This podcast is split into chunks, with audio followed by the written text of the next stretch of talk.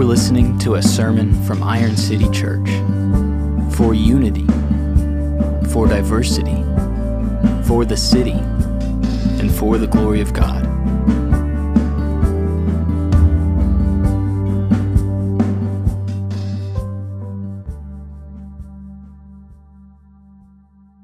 Are you lonely? Are you angry? Are you doing just fine? Are you proud? Are you stressed? Are you burdened with sins?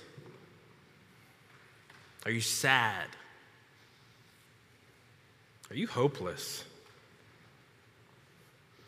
If so, you're in the right place. What is this place?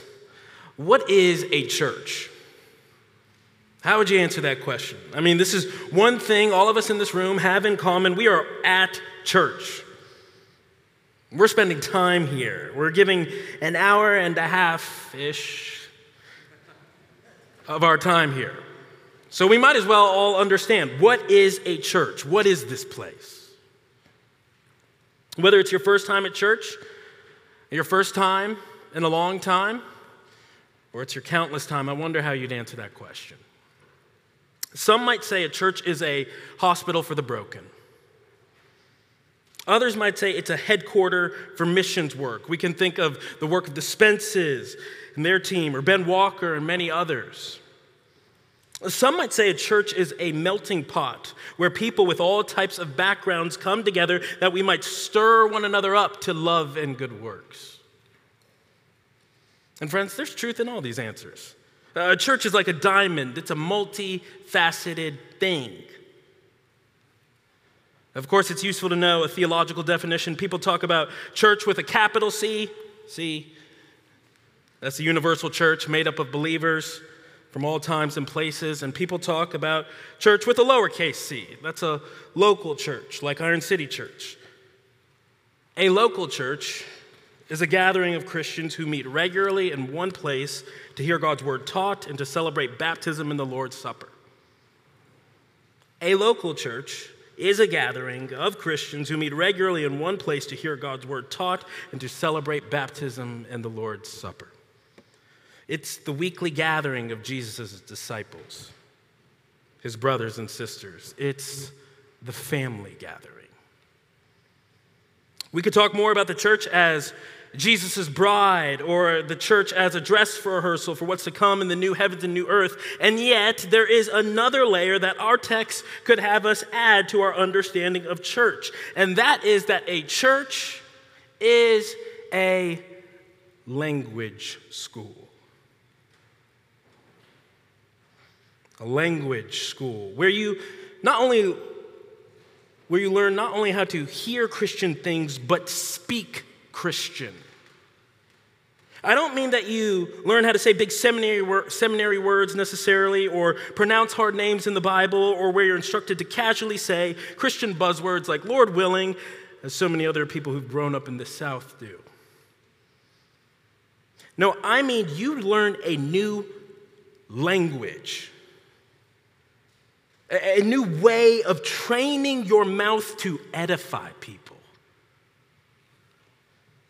But you learn not only how to speak to your neighbor, you also learn how to speak to God,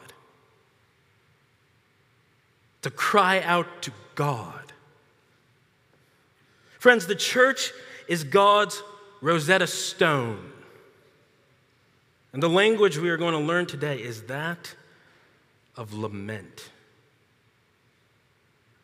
Turn to the book of Lamentations. Lamentations, it's on page 641 of those Pew Bibles. Lamentations is a book of poetry. Uh, so last week we talked about looking at different types of scripture, different genres, and we said that different genres can have different rules. We expect different things from poetry than we do history, for example. And yet, in all of this, throughout this bird's eye series of overview sermons, we're tracking with the Bible's one story uh, from cover to cover, there is one story of God's people in God's place under God's rule. That's a way to sum up the one story of the Bible. God's people in God's place under God's rule. And Lamentations is the painful, particular, and poetic commentary of what it was like when God's people were kicked out of God's place, vomited out, as we heard a few weeks ago in Leviticus, exiled. It was the year 588 BC when Babylon besieged the city of Jerusalem for two years, meaning they surrounded it and cut off resources such as food and water before they dragged God's people out of God's place. So, the strategy of besieging is surrounding a city, weakening it, causing it to suffer, then going in and sacking it or raiding it, surrounding, suffering, sacking. And the Babylonians were very good at this. The enemy had won. We see that we see from that last line in chapter 1 verse 9, the enemy has triumphed. The author cries. We're not sure, we're not sure who the author of Lamentations is. Uh, many think it to be Jeremiah, who's often called the weeping prophet to, to his grief over Israel's sin and the judgment it incurred. You can look at later at Jeremiah 9:10 for an example of his grief. But the fact that the author is anonymous serves the point of the book. Because it's not one person or one group suffering we're looking at, it's an entire nation's grief. The author is crying out on behalf of all of God's people who saw their city, their temple destroyed. Women and men, children and infants, priests and elders. The book captures the cries of the people. It is a loud wailing. But the book is not just an emotional venting and uncontrolled scream and screed at God. No, you see, Lamentations was miserably, though carefully crafted. Lamentations is made up of five poems. Chapters 1, 2, and 4 are written in the form of a Hebrew funeral dirge, funeral song. All but the final poem employ a writing technique called an acrostic, where each verse begins with the successive letter of the Hebrew alphabet. While this might sound like a lecture on literature, I promise you, God has something in store as regards how this book was written. So keep its structure in mind. We'll come back to it. But even now, you might consider how by using the whole Hebrew alphabet, the author is trying to spell out the totality, the A to Z of the terror God's people experienced and their grief over it. Let's see it for ourselves. Now, the background behind this book is that God's people had been brought into God's place, they'd been given king after king, and they had sinned against God and abandoned the covenant he made with them. That's a flyover leading up to our text today. We're going to ask four questions of today's passage. Here's the first Where does sin lead? Question number one Where does sin lead? Answer to sorrow. To sorrow. Look at chapter 1, verse 1. If you're new to the Bible, the big numbers are the chapters, the little numbers are the verses. Lamentations 1 cries, How lonely sits the city that was full of people. How like a widow has she become, she who was great among the nations, she who was a princess among the provinces, has become a slave. She weeps bitterly in the night with tears on her cheeks. Among all her lovers, she has none to comfort her. All her friends have dealt treacherously with her. They have become her enemies. Judah has gone into exile under affliction and hard servitude. She dwells now among the nations, but finds no resting place. Her pursuers have all overtaken her in the midst of her distress. The roads to Zion, another name for Jerusalem, the roads to Zion mourn, for none come to the festival. All her gates are desolate, her priests groan, her virgins have been afflicted, and she herself suffers bitterly. Let's pause there. Beloved, where does sin lead? To sorrow. Church family, one thing that happens to us at church is we're reminded of the emptiness of sin's promises, the devastation to which sin leads. By sin, I mean rebellion against God. That's what tragically had characterized the people of God. I've been reading Second Chronicles in my quiet time these past few mornings, and I'm struck by how often the summary statement of the kings and the people is that they are evil. King after king, generation after generation. Now, haven't we seen this in Numbers, in Judges, wickedness? How does Second Chronicles 21 11 summarize it? The king led the inhabitants of Jerusalem into whoredom and made Judah go astray. And what does the Lord do in his mercy? Second Chronicles 24 19. He sent prophets among the people and the kings to bring them back to the Lord. These testified against them, but they would not pay attention. The people were too busy sinning to hear God's calling. And I'm sure the sin was fun. I'm sure it was sweet for a little while. But where did, the, where did sin lead the people but to devastation? Friends, one basic question Lamentations answers is what was the exile like? The exile is a major part of the history of God's people. What was it like? But what was it like when the temple was destroyed, when the city was burned? It was terrible. The verses we just read said as much. Verse 1, the city is empty, not by choice, but by force. Middle of verse 3 says, there is no resting place. Beloved, that's so tragic because God's people were to enjoy rest in God's place. The promised land held out the prospect of a new, e- a new kind of Eden, that first garden which God rested over on the seventh day. His people were meant to live in that rest. But now, as the end of verse 4 says, the people suffer bitterly. They've been destroyed. Infants and babies faint in the streets of the city, chapter 2 says. And how does the writer process this? Reflect on this. He grieves. Turn to chapter 2, verse 11. Chapter 2, verse 11. It says, My eyes are spent with weeping.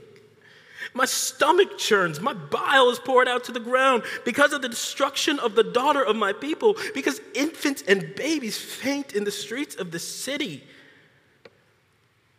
Brothers and sisters, notice the writer doesn't ignore his pain. He doesn't glamorize it like no pain, no gain. He gives it voice. He asks God to see what he sees. We see this request in chapter 1, verse 11. Chapter 1, verse 11. We're flipping back and forth because the writer's pain, like his heart, is all over the place. The writer has just said in verse 9, the enemy has triumphed over the city. He personifies the city as this captured woman. Verse 11 says, All her people groan as they search for bread. They trade their treasures for food to revive their strength. Look, O Lord, and see, for I am despised. Now, beloved, it should be said that, of course, we're not Israel. Right? We don't just read ourselves and our city into this account, into this account as if America is Israel and Washington, D.C. is the capital that'll be overthrown. Under the old covenant, God had a unique relationship with the nation of Israel. But this passage still teaches us about the sorrow of sin. We still lament sin, the sin of others, the sin of our nation, the sins of our city the sins of ourselves. Ephesians 4 says we ought not grieve the spirit that's in us. Friends, sin ought to make us sad. And one thing we do with our sadness, one tool Scripture has for us, one language it gives us is lament. Earlier, we were defining the church. What about lament? What is it? A pastor named Mark Vroegop describes lament as a prayer in pain that leads to trust in God. A prayer in pain that leads to trust in God. You can find that definition in his really helpful book called Dark Clouds, Deep Mercy. Dark Clouds, Deep Mercy. And church members, I did an interview with Mark about lament, and we'll send that in tomorrow's manifold. But the matter is clear, brothers and sisters where does sin lead? to sorrow. For these things I weep, chapter 1, verse 16 says, My eyes flow with tears. But, friends, sin is not merely a sad thing, it is also an evil thing. And so it deserves justice. Question number two What does sin deserve? What does sin deserve? answer justice. Beloved, Babylon wasn't a random enemy who just happened to gang up on Israel. Rather, because God is good and his people were not, the Lord sent Babylon, used Babylon as the expression of his judgment on their sin. This is the writer's own testimony that Babylon's invading was the Lord's doing. At the end of chapter 1, verse 14, the writer says, The Lord gave me into the hands of those whom I cannot withstand. Chapter 2 says, Over and over, He, the Lord, has done this. He has done this. Chapter 2, verse 3, He has cut down in fierce anger all the might of Israel. Chapter 2, verse 4, He has bent his bow like an enemy, with his right hand set like a foe. And in verse 5, we find this the Lord has become like an enemy, He has swallowed up Israel chapter 4, verse 16 the Lord Himself has scattered His people. He will guard them no more. No honor was shown to the priests, nor favor to the elders. Friends, the writer is not seeing what's going on as a series of random, unfortunate events. He sees the Lord's sovereignty over the nations and he sees his sovereignty behind the exile. And he doesn't fault God for sending Babylon because he knows the people deserve justice. Chapter 1, verse 18. The Lord is in the right, for I have rebelled against his word. Friends, God is only doing what he said he would do if the people abandoned him. How does chapter 2, verse 17 put it? The Lord has done what he purposed. He has carried out his word, which he commanded long ago. He has thrown down without pity. He has made the enemy rejoice over you and exalted the might of your foes. Friends, rather than impugn ill motive to God, the writer reminds us of the seriousness of his word and the seriousness of our sin. Now, we need to be careful because we're a congregation of believers under the new covenant, not the old. Right? By the new covenant, I mean what Dustin read to us earlier the new set of promises and the new kind of relationship God's people now enjoy through Christ. And one chief benefit of that relationship is that there's no more judgment left for us. And I say this because I know some of you will be tempted to look at Lamentations and be tempted to think, okay, this bad thing happened in my life. because I committed this sin. But remember, beloved, that's what Job's friend said. Right? From last week. Let me be clear.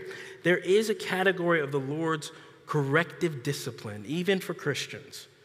Right? You won't receive final condemnation on Judgment Day, but sometimes the Lord does correct us. Uh, in love, He disciplines us as His children. One way to think about it is that our parents may not throw us out of the house, but they do discipline us. Last week in Job, we saw that it's not all suffering is our fault, but this week shows us something of what it looks like when it is. That said, my new covenant brothers and sisters, a pastor named Tim Chester gives great counsel on trying to discern whether our suffering is our fault. He says, Sometimes God disciplines us to lead us to repentance, but this is not normally how God's discipline works. God's discipline is much broader than simply correction. We must not think of a headmaster wielding his cane. So, how do I know if my hardship is a sign that I need to repent? The answer is that the sin will be persistent, like Israel's, and it will be clear, like Israel's. God is not waiting, poised to strike us every time we put a foot wrong. That's not how the discipline of a loving father works, and that's not how the discipline of God works. He's not out to get us, end quote. So don't leave this sermon assuming Okay, I'm going to get one round of suffering for my one sin, and if I just don't sin, I won't suffer. Don't think that. The message of Lamentations is bigger than that.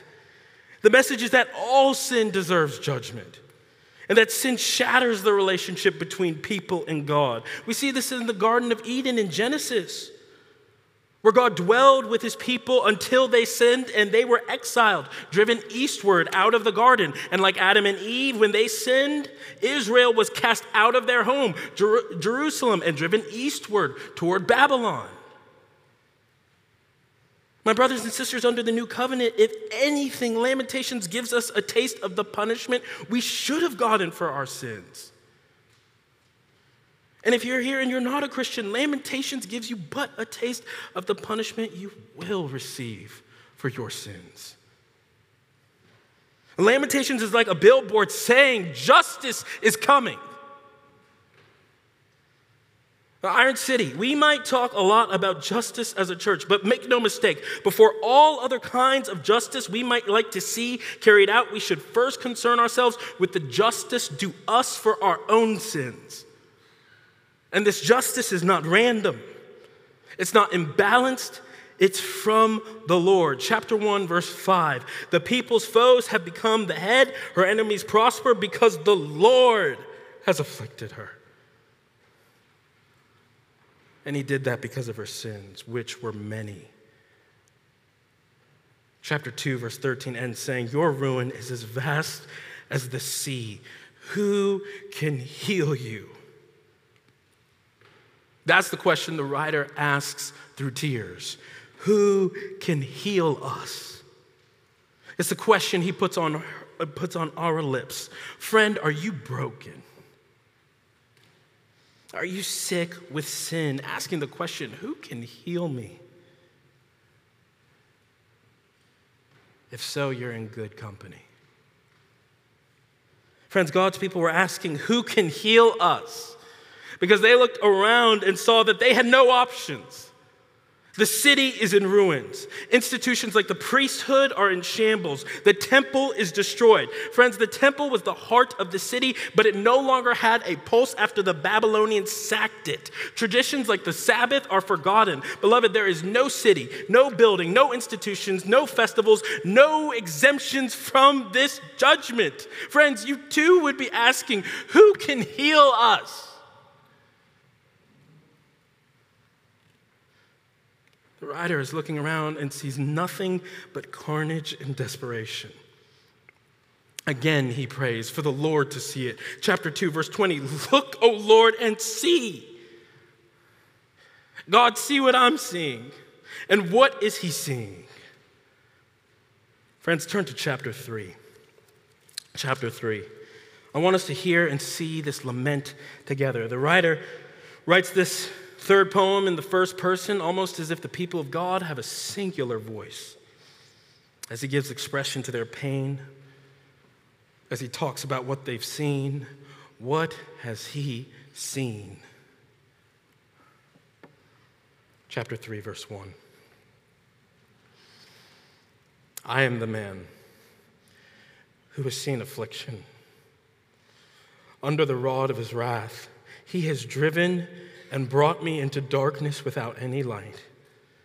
Surely against me he turns his hand again and again the whole day long.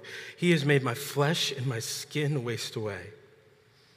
He has broken my bones. He has besieged and enveloped me with bitterness and tribulation. He has made me dwell in darkness like the dead of long ago. He has walled me about so that I cannot escape. He has made my chains heavy. Though I call and cry for help, he shuts out my prayer. He has blocked my ways with blocks of stones. He has made my paths crooked.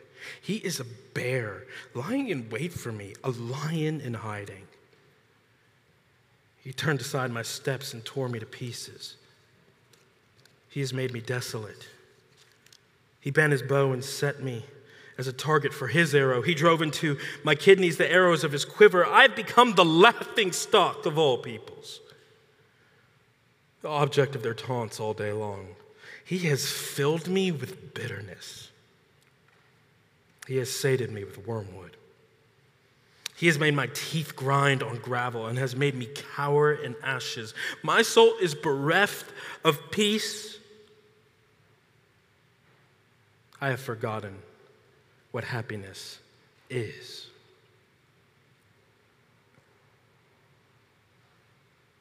So I say, My endurance has perished.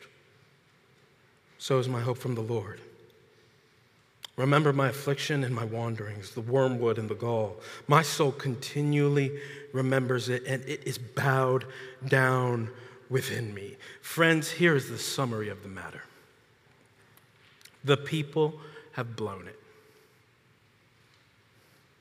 They are out of second chances. And it's clear they don't just need another chance, they need a Savior. They need hope. They need an option to turn to. And so we ask our third question Who alone can save? Question number three Who alone can save? answer God. And it's to his unending goodness this passage turns. And this is so important. If you were asleep for the sermon earlier, wake up for this part because this is why Lamentations was written. As one pastor said, Lamentations wasn't written simply to express grief over loss, but also to help God's people cope with loss and the temptation to despair by reminding them of God's presence and God's rule. Like Job, Lamentations is a theodicy. That is, it helps people to see God's goodness and power amid suffering. But never mind the words of a pastor, hear the words of God chapter 3, verse 20. My soul is continu- my soul is continually remembers my afflictions and is bowed down within me, but this I call to mind. And therefore I have hope. The steadfast love of the Lord, not my love to him, but his love to me, the steadfast love of the Lord never ceases. His mercies never come to an end. They are new every morning. Great is your faithfulness. The Lord is my portion, says my soul. Therefore, I will hope in him. Friends, what are you hoping in today? Your own obedience, your own spiritual strength and consistency, a change in career or in housing, none of it will save you, change you, heal you you need a better portion, the Lord. When all else is gone, you need the Lord. When all else is present, you need the Lord. And what is He like? Friends, Lamentations doesn't just tell us what the exile was like, but also what the Lord over the exile is like. We've seen He is just, but He is also good. Compassionate. Chapter 3, verse 25 The Lord is good to those who wait for Him, to the soul who seeks Him. It is good that one should wait quietly for the salvation of the Lord. Wait quietly. That's exactly what we saw in Job last week that we ought to cry out and cover our mouths, as verse 29 says. After all, God will not judge us forever. Verse 31 For the Lord will not cast off forever, but though he cause grief, he will have compassion according to the abundance of his steadfast love, for he does not afflict from his heart or grieve the children of men. Oh, you want to know why the structure of the book matters, beloved? It matters because it shows us the main point of the book. Yes, people sin.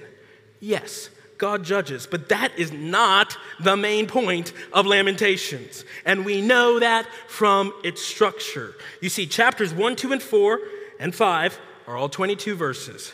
Chapter 3 is 66 verses. It has three times as many verses. Chapter 3 gets triple the number of verses to emphasize that it's the center of the book.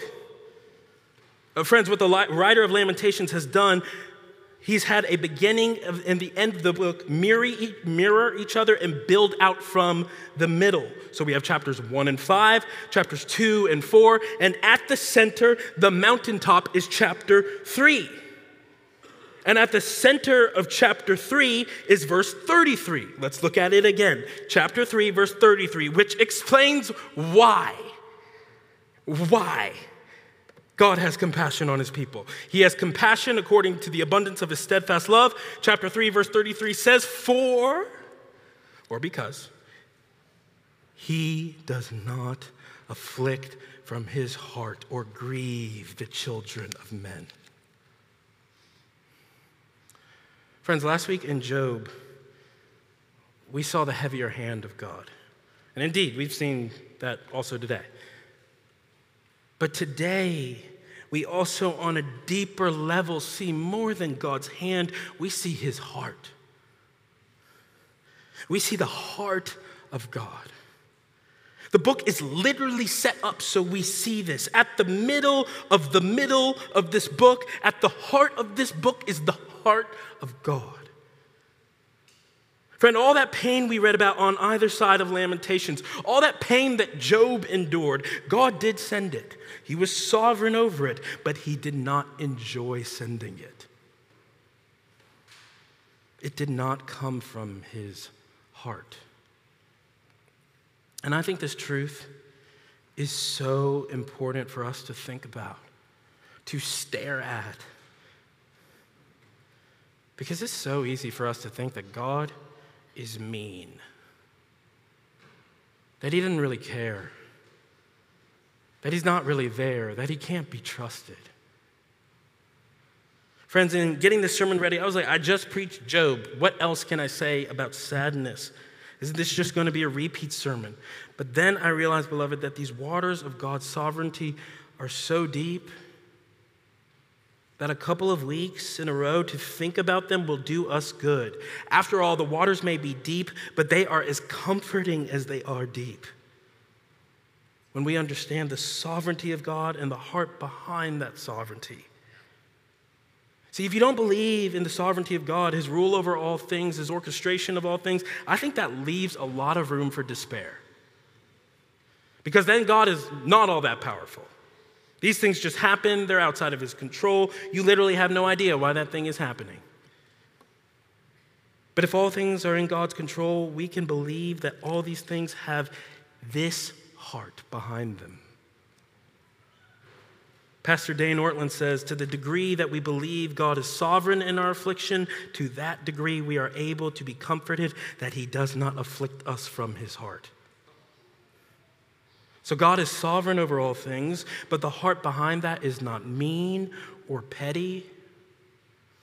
It's actually merciful. And so it is conflicted as we suffer.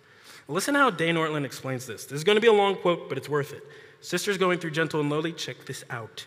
Here in Lamentations, the Bible is taking us deep into God Himself. The one who rules and ordains all things brings affliction into our lives with a certain divine reluctance.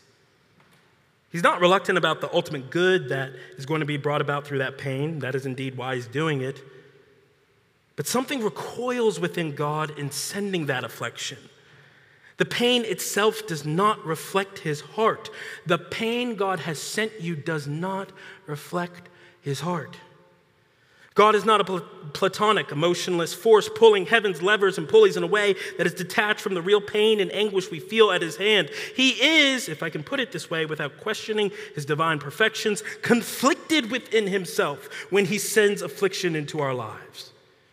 God is indeed punishing Israel for their waywardness as the Babylonians sweep through the city. He is sending what they deserve, but his deepest heart is their merciful restoration.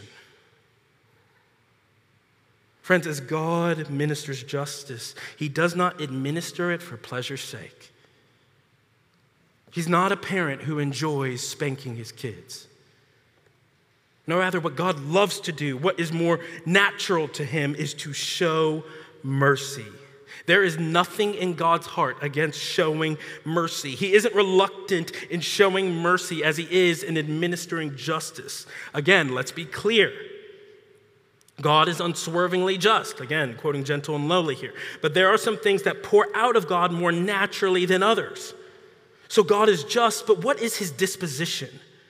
What is he on the edge of his seat, eager to do? If you catch me off guard, what will leap out of me before I have time to regain composure will likely be grouchiness. If you catch God off guard, what leaps out of him most freely is blessing. The impulse to do good, the desire to swallow us up in joy and mercy. Friends, let me make the matter plain. God does afflict us, but he does not do it from his heart. He does not enjoy it. He has a purpose in our afflictions, but it is not pleasure. He cares for you. His heart is to show you mercy. You can trust him. You can trust his heart. Spurgeon said, if you can't trace God's hand, if you can't tell what he's doing, you can trust his heart. Do you trust it? I pray that you will. After all, beloved, it's God's heart that gives us hope. It's knowing that He wants to receive us back that gives us hope that we can return to Him, hope that we can repent. That's why in chapter 3, verse 40, in the wake of thinking about God's heart, the writer writes, Let us test and examine our ways and return to the Lord. Friends, the writer has gone through the doorway of lament and found hope. He has given a prayer in pain, and it has led to trust in God. I mean, do you see, beloved, how hope and repentance are the seeds that spring up out of the blo- uh, spring up out of the soil of lament? This is why we want to learn this language. This is why we want to lament our sins. Uh, James 4 says some of us are walking around smiling. We don't have a problem in the world even when we are in unrepentant sin. James says we got egg on our face, spinach in our teeth, and blood on our hands. We have sins we should repent of. And instead of smiling, James goes on to say we ought rather to weep, to howl, to lament. You see, we don't like lament because we don't like to be sad. We think something is wrong with us if we're sad. But what if it was our lament that actually showed that we are spiritually healthy? What if lament, rather than the smile, was the sign of doing well? Typically, we don't think we're doing well when we're sad, but beloved, if you're lamenting your sin, you might be doing the best you've been doing in a long time. Friends, if we are happy but in sin, in God's economy, we're doing poorly. And if we are sad about sin, we're doing well.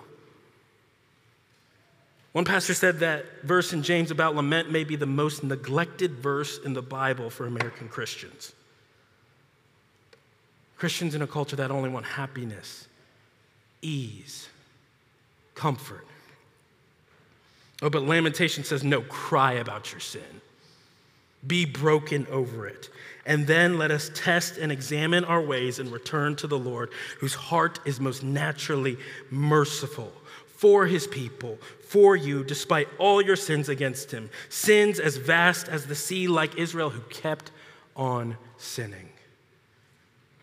Which leads us to our last question. Question number four When will God give up on his people? When will God give up on his people? Answer never. Never. You see, Lamentations ends with an open ended question. Turn to chapter 5, verse 21. Chapter 5, verse 21. As we're turning there, remember the structure of the book. We're, we're just at the mountaintop, but it goes back down into despair and lament in chapters 4 and 5. But the writer does pray. The writer asks God in verse 21 to restore us to yourself, O Lord, that we may be restored. Renew us as in days of old. Pause. The writer says basically, God, take us back. Make things the way they used to be when we were good with you. That's the prayer request. And here's the odd, sad note the book ends on, though. The writer asks for God to restore the people, but then says, verse 22, unless you have utterly rejected us and you remain exceedingly angry with us. God, take us back unless you won't. Unless you're just mad at us unless you're done with us. And that is the question Will God take his people back? Or is he mad at them forever? Is he now electing to forsake them? The writer didn't write verse 22 so much, to, so much to answer that question, but to raise it. Was God done with his people? And we know that the answer is no. Because though our sins were deeper than the sea, God's mercy went deeper still. We know that the answer is no because Lamentations 5:22 is not the last verse in the Bible. We know the grace of God didn't just call his people back, he came down to get them himself. Beloved, we know that Jesus came. Or at least we should. Right? We can focus on our suffering, we can stare at our sin and lament and lament, but we finally must look to the one who came. The one who waited perfectly on the Lord, the one who sought him, the one who suffered Jesus, who died on the cross in our place for our sins. He is the one who drank full the cup of God's judgment, even though he never sinned against God. But we did. We did sin, but Jesus was the one who bore the wrath for us. He was the one who was afflicted for us so that we who sinned, who shattered the relationship between God and us, might be restored to him. Friends, Jesus was exiled from God's presence so we might come back to him. He bore God's justice, his wrath, so we could receive God's welcome, his forgiveness. Friends, the heart of God is so good and so big that he would afflict his own son if it meant making you his son, his daughter. So come to Jesus. Christian, come to him again. And if you've never come to God, it's really simple. Believe in what Jesus has done on your behalf and leave your sins. Don't just lament them, leave them. And come to God who will be merciful to you. Friends, there's more mercy than you can imagine. You don't have to be scared or reluctant or wonder if God is reluctant to receive you. A story from church history illustrates this point. There was a time in the early church when the Roman Empire, in the Roman Empire, the church was under extreme and violent persecution, lamentations like stuff. Not sent as punishment, but nonetheless in God's so- sovereignty. Anyway, there were believers who left the church because they got scared, they lied, they said they weren't Christians so they wouldn't get hurt. Some believers, however, stayed in the church and endured the suffering. And when the persecution let up finally, the ones who defaulted wanted to come back to the church. They realized they shouldn't have denied the faith, that they sinned out of fear. But there was a sect of the church that said, No, no, no way. You can't come back. You guys gave up on us when we most needed you. I mean, can you imagine being one of those believers who defaulted in fear?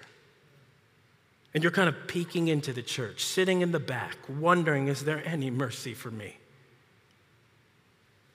Restore me, Lord that I might be restored, unless you've utterly rejected me, unless you'll always be mad at me. Some of you are here believing that Jesus died for you, but you still think God is mad at you, that God's disappointed with you. That one sect, one sect of the church said, Yeah, God has rejected you. You did let him down. He is mad at you. But there was another section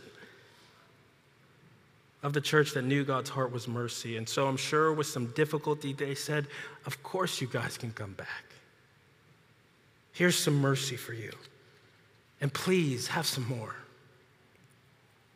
Friends, the reason it's so important to study God's heart is because we often think his heart is like our heart. We're like that first sect in the church that said, Yeah, God is mad. But I'm so thankful God's heart is not like my heart. My heart is bent on vengeance, on getting even, but not God's heart. Maybe a simple way to say it is I'm so happy God's heart is not like my heart because I would have forsaken me a long time ago. Brothers and sisters, we've asked whether sin leads to sorrow. Yes. And so we lament it painfully. We've asked whether sin demands justice. Yes, God will judge it perfectly. We've asked if there's any hope. Yes, and so we return to God desperately. But is God done with us? No. Because of his, because of his heart, he will remain with us faithfully. Beloved, where does sin lead? To sorrow. What does sin deserve? Justice. Who alone can save God? When will he give up on his people? Never. That's God's heart. Let me pray.